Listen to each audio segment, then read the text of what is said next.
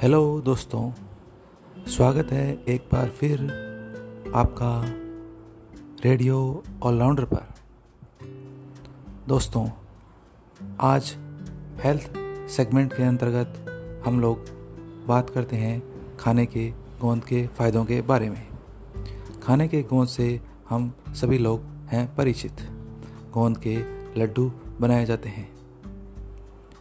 गोंद के सेवन से स्टेमिना यानी कि सहन शक्ति बढ़ती है। जो लोग सर्दी खांसी से अक्सर बीमार होते हैं, उनके लिए गोंद है काफ़ी फ़ायदेमंद। ये हमारे शरीर में विटामिन डी के लेवल के स्तर को ठीक करता है, जिससे शरीर के जॉइंट्स होते हैं लुब्रिकेंट, जिसके कारण दर्द होता है कम, तथा कमर दर्द में भी आराम मिलता है। इसके अलावा गोंद, कब्ज, हृदय रोग व पुरुषों के लिए भी है फ़ायदेमंद।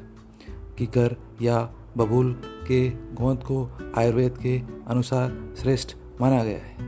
तले हुए गोंद को दूध में मिलाकर सेवन किया जा सकता है।